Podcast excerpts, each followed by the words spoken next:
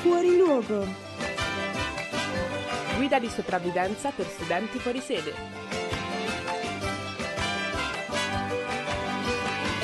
Due vite nuove, due città diverse, usciremo vivi, ci sapremo riconoscere.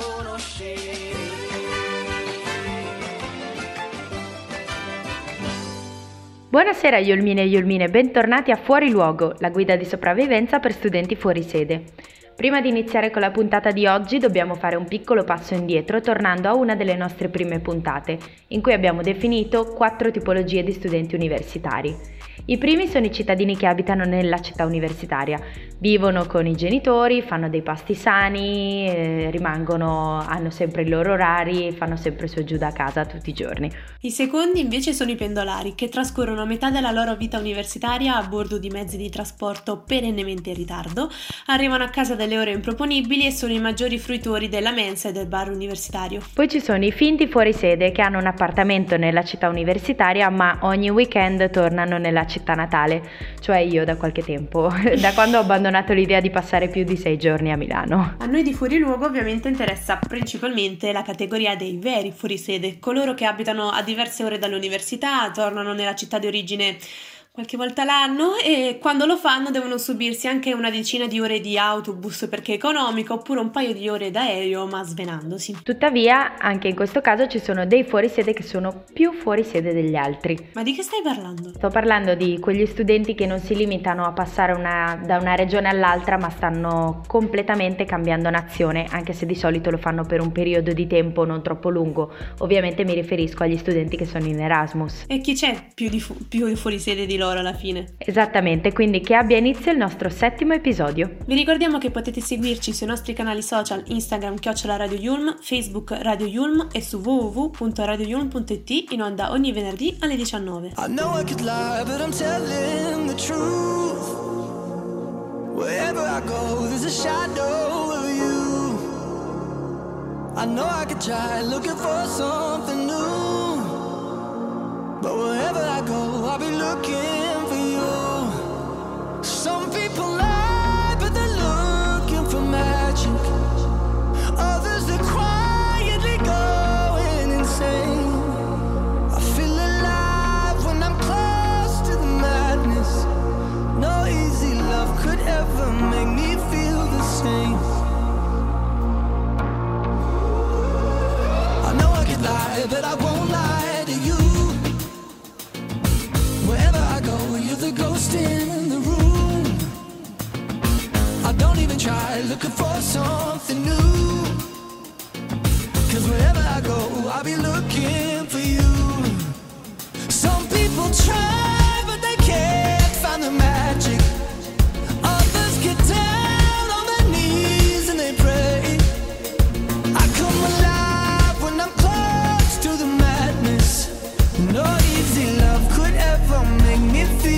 Same. Make me feel the same. Make me feel the same, same, same. I know I can lie, but I'm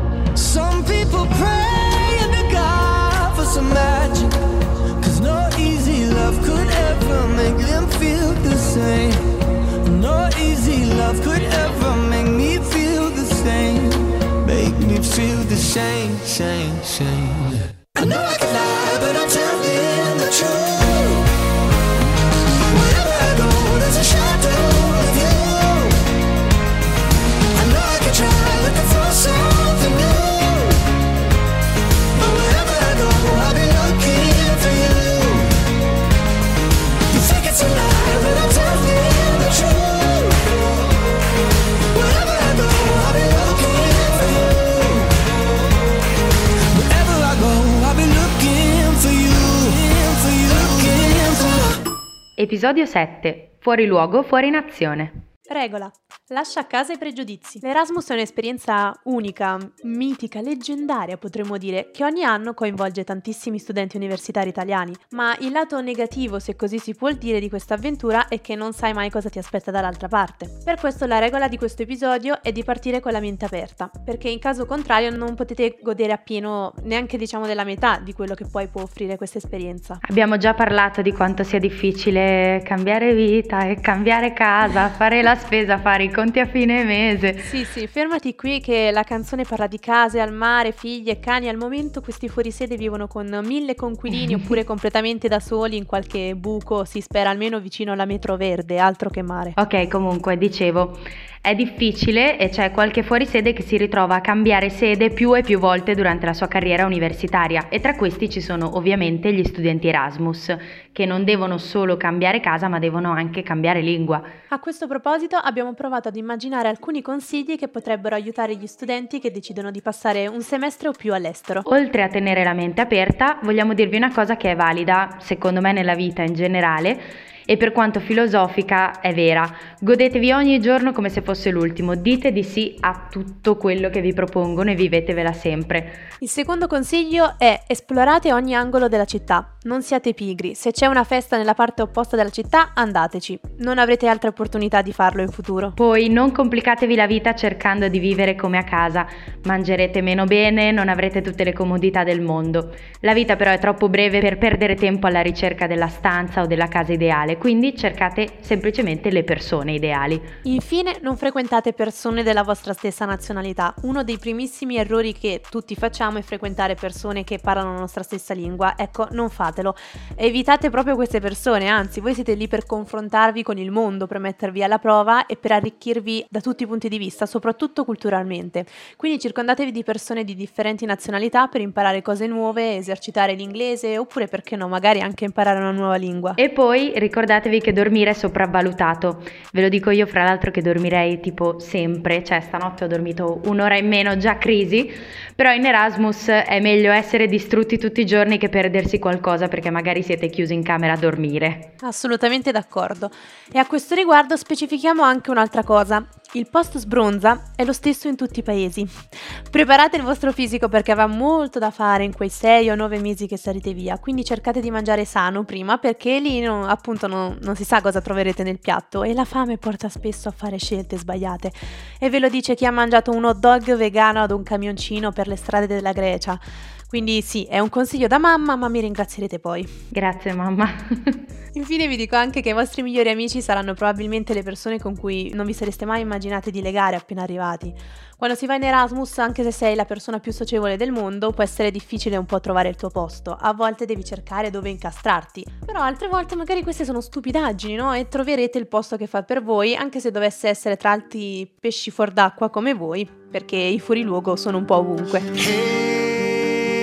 Brother, there's an endless road to rediscover.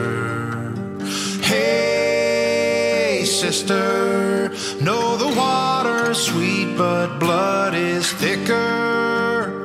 Oh, if the sky comes falling down for you, there's nothing in this world I wouldn't do.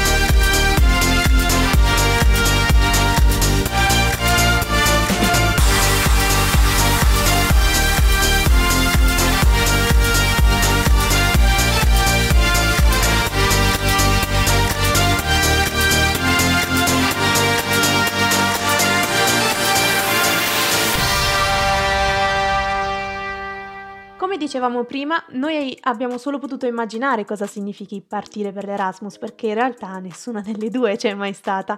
Quindi dobbiamo farci dare una mano da chi invece è passato da questa situazione. E infatti qui ci viene in soccorso Anna, che è la mia coinquilina ed è appena tornata da Madrid. Ciao Anna. Ciao. Ciao, grazie per essere qui prima di tutto.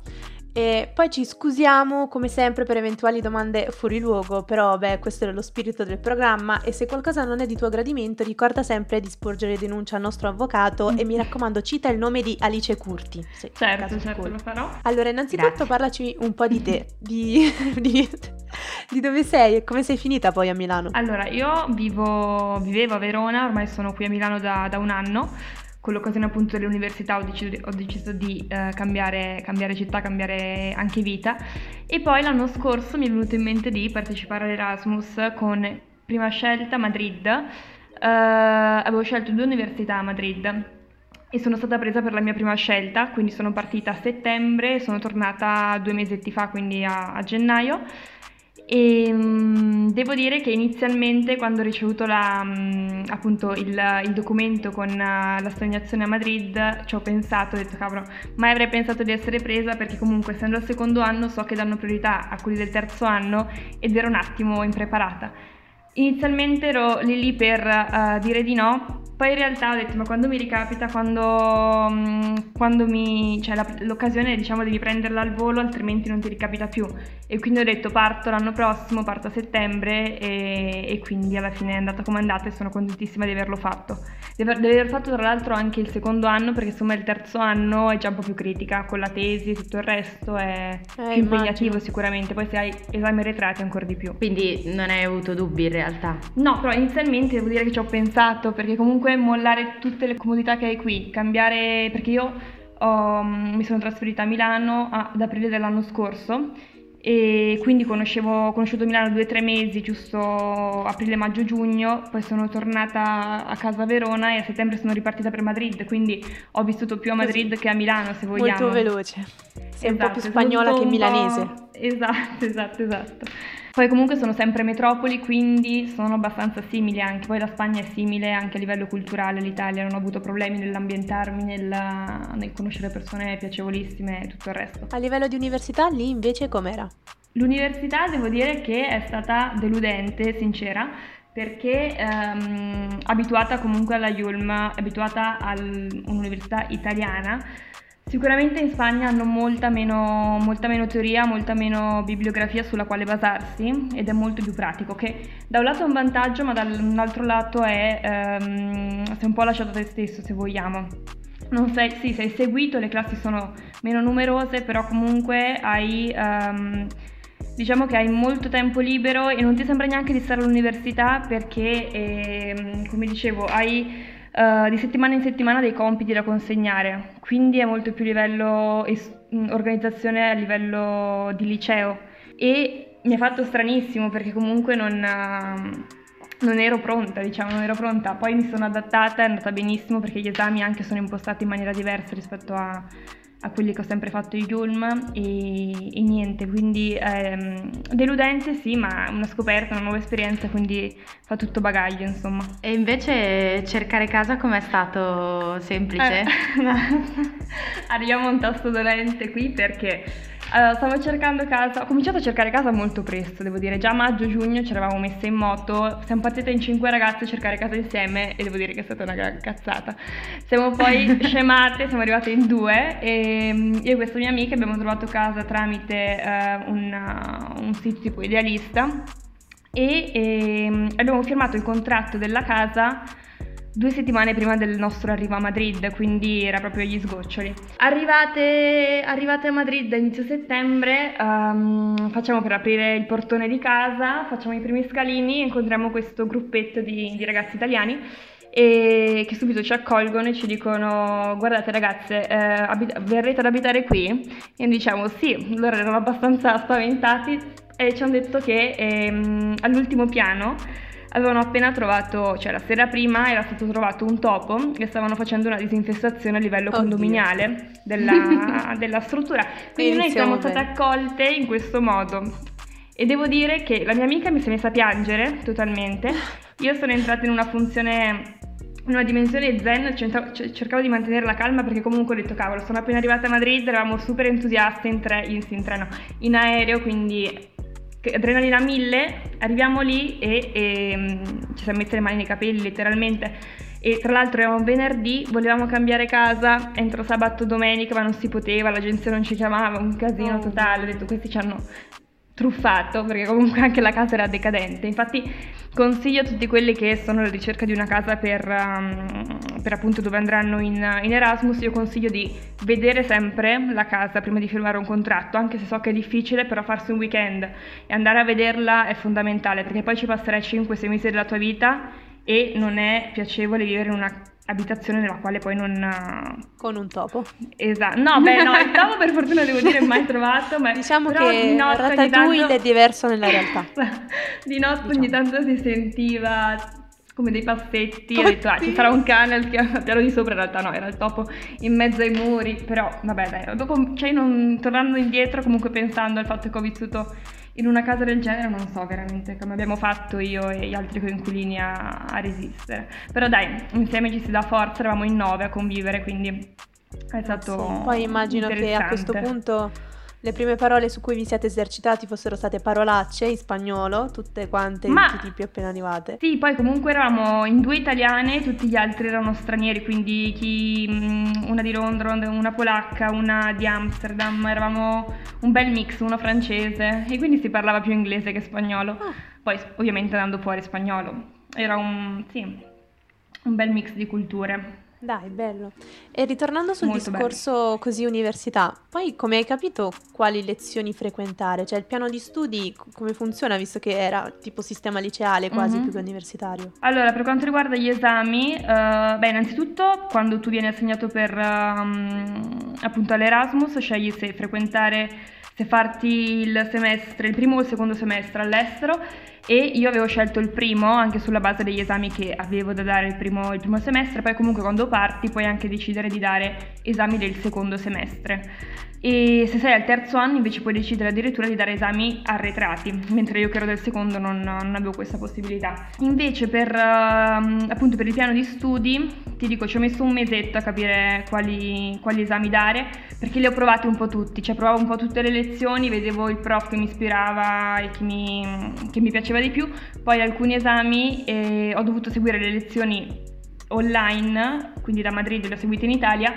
e perché vedevo che non c'era nessuna, mm, diciamo, nessuna materia paritaria a Madrid. Immaginati quindi per forza dovevo dare... spagnolo, tipo. No, beh. Bitanti spagnolo non me lo voglio neanche. no, assolutamente no. Però avevo fatto la prova di seguire neuromarketing in Spagna e devo dire che no, non ci siamo, quindi ho fatto, ho fatto la scelta di seguirla con russo e bustreo e devo dire che scelta migliore non potevo fare. Perché come la fanno loro, cioè non, non la facevano dove stavo io.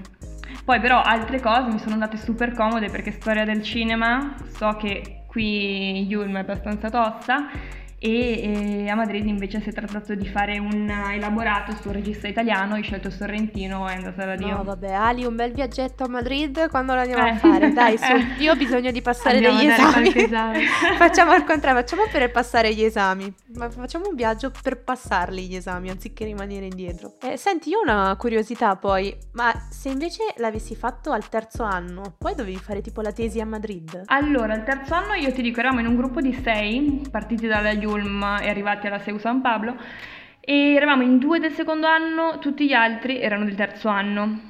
Ovviamente se sei del terzo anno è consigliabile farlo il primo semestre, perché il secondo semestre si va ad accavallare poi la preparazione della tesi.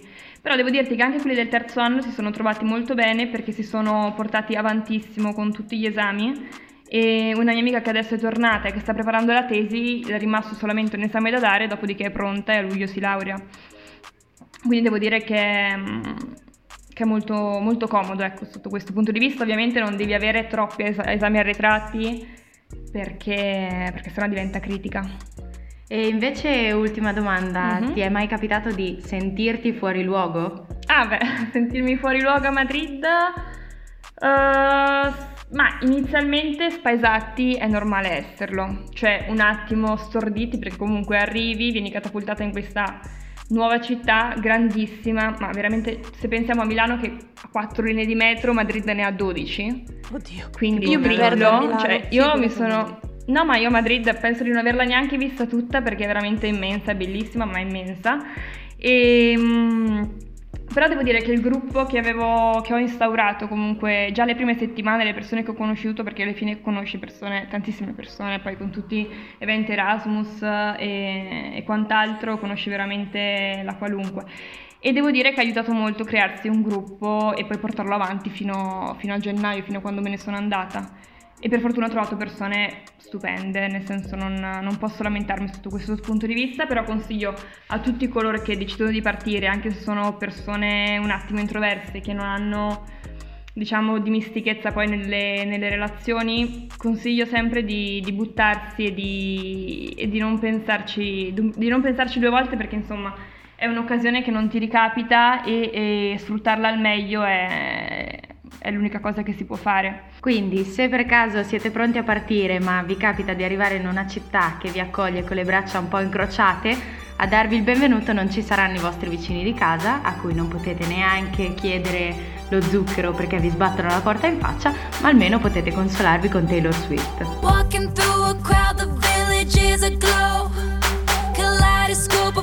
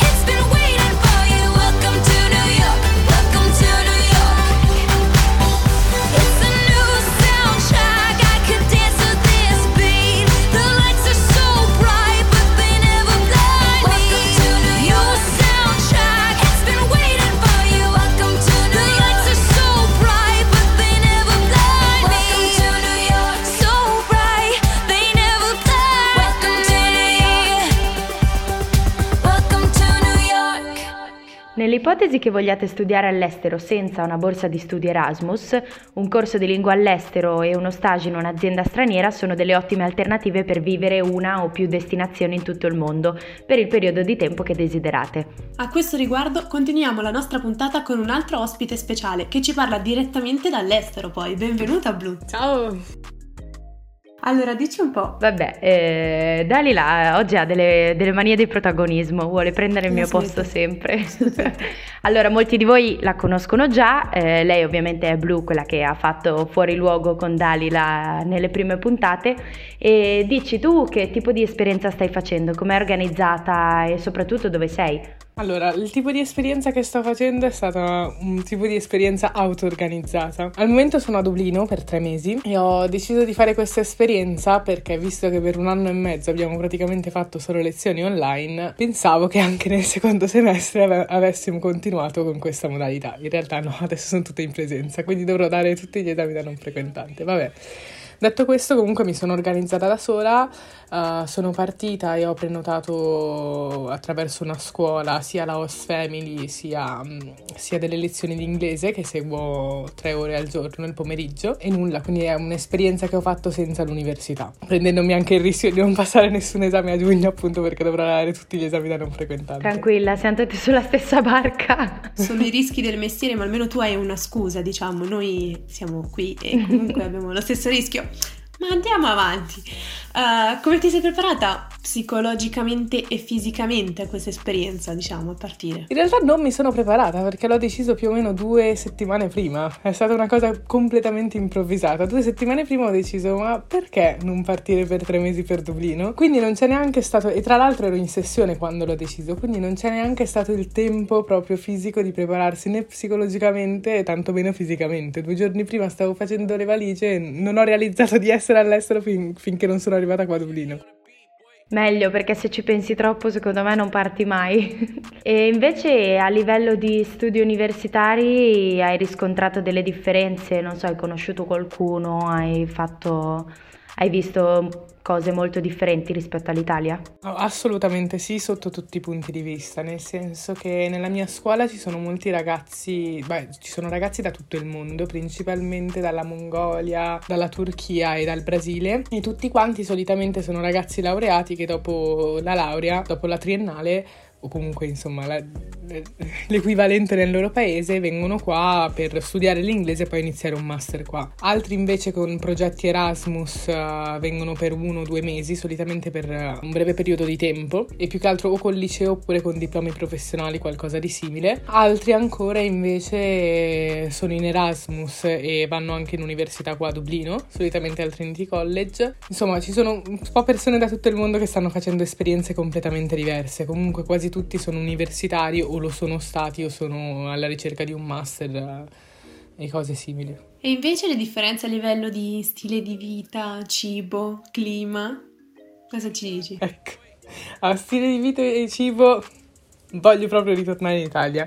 Ah, prima di tutto, allora, io ho cambiato già tre, allora ero in una, in una famiglia, hanno preso il covid, poi sono andati in hotel, poi sono venuta in questa famiglia. Comunque, genericamente una famiglia irlandese cena alle 4-5. No. La mia è una di quelle famiglie che cena tardi.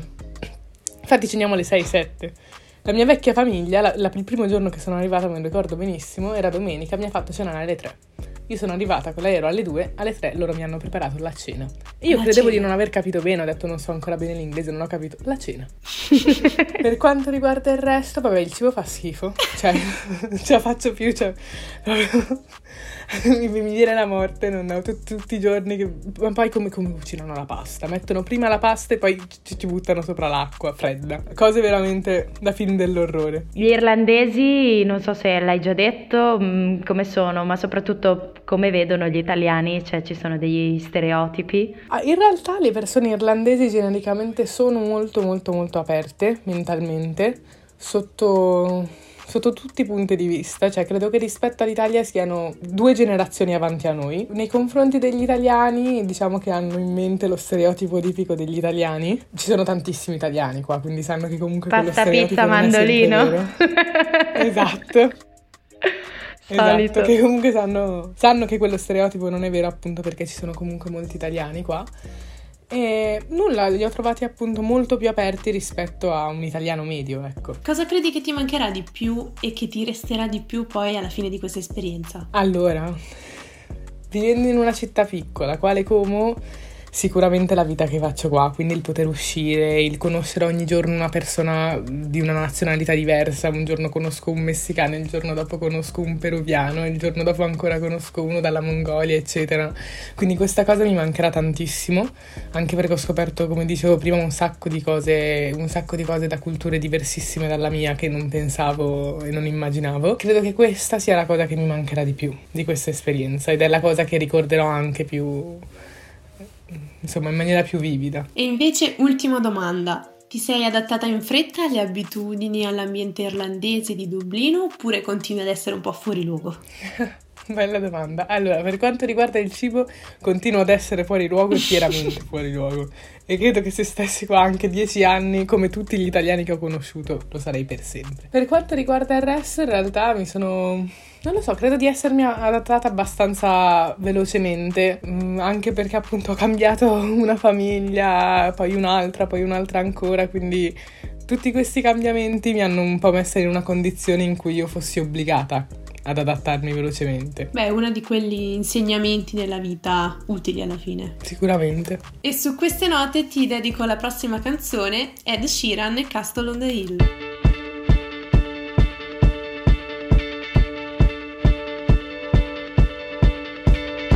When I was six years old, I broke my leg. And I was running from my brother and his friends.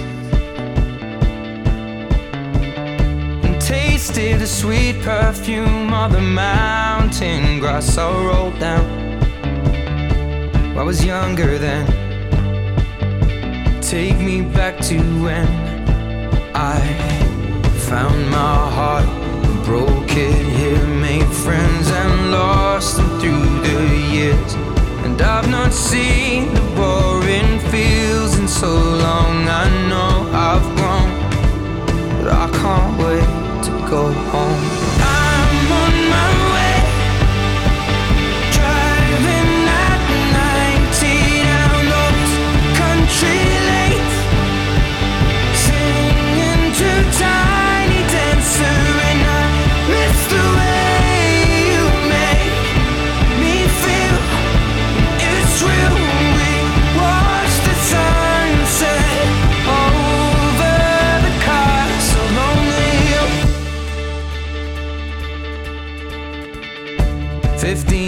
Old and smoking and rolled cigarettes.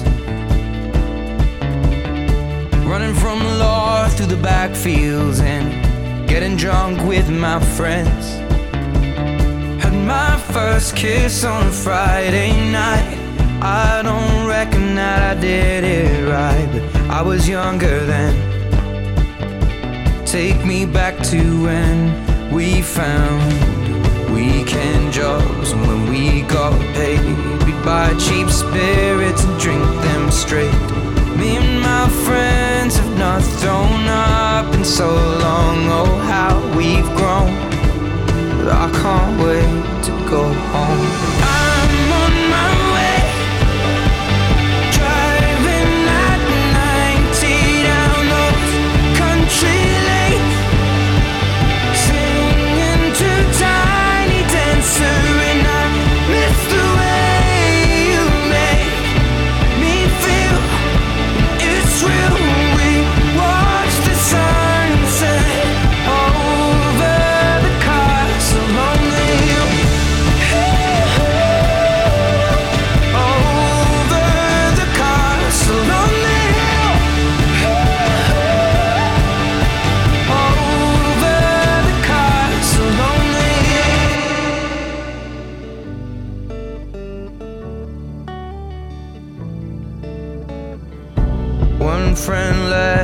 sell clothes.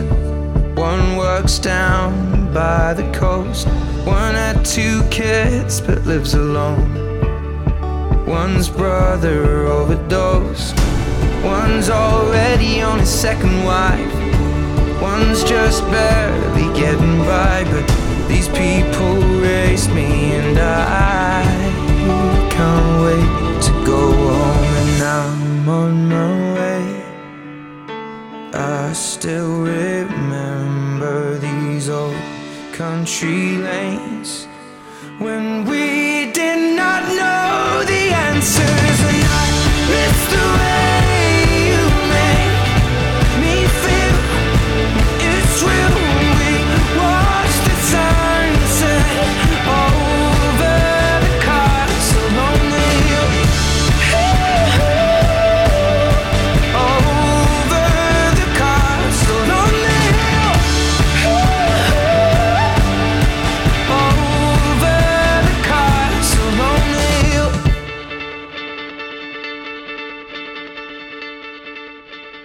Anche questo episodio è arrivato al termine e io voglio di nuovo partire, Dalila. Guarda, devo essere onesta, io poi non ho mai dato la giusta importanza alla questione Erasmus, perché ho sempre trovato difficoltà, cioè ho trovato difficoltà nel cambiare regione, figuriamoci cambiare nazione, poi non tanto a livello di lingua magari e di ambientarsi, ma dal punto di vista anche economico, ho sempre pensato che doversi cercare una casa Mhm.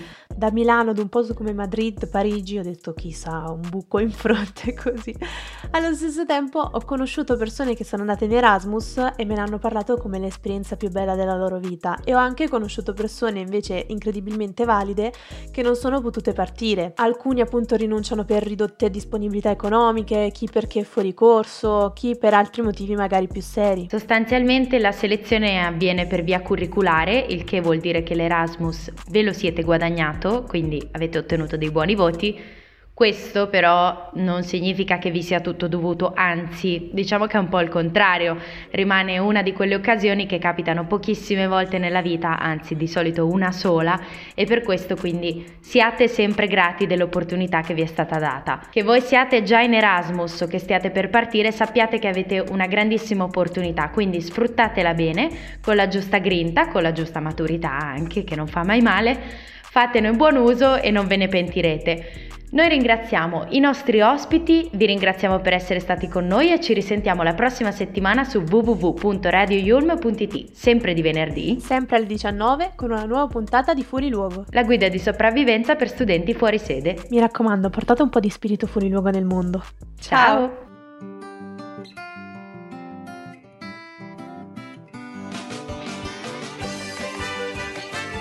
Fuori luogo. Guida di sopravvivenza per studenti fuori sede.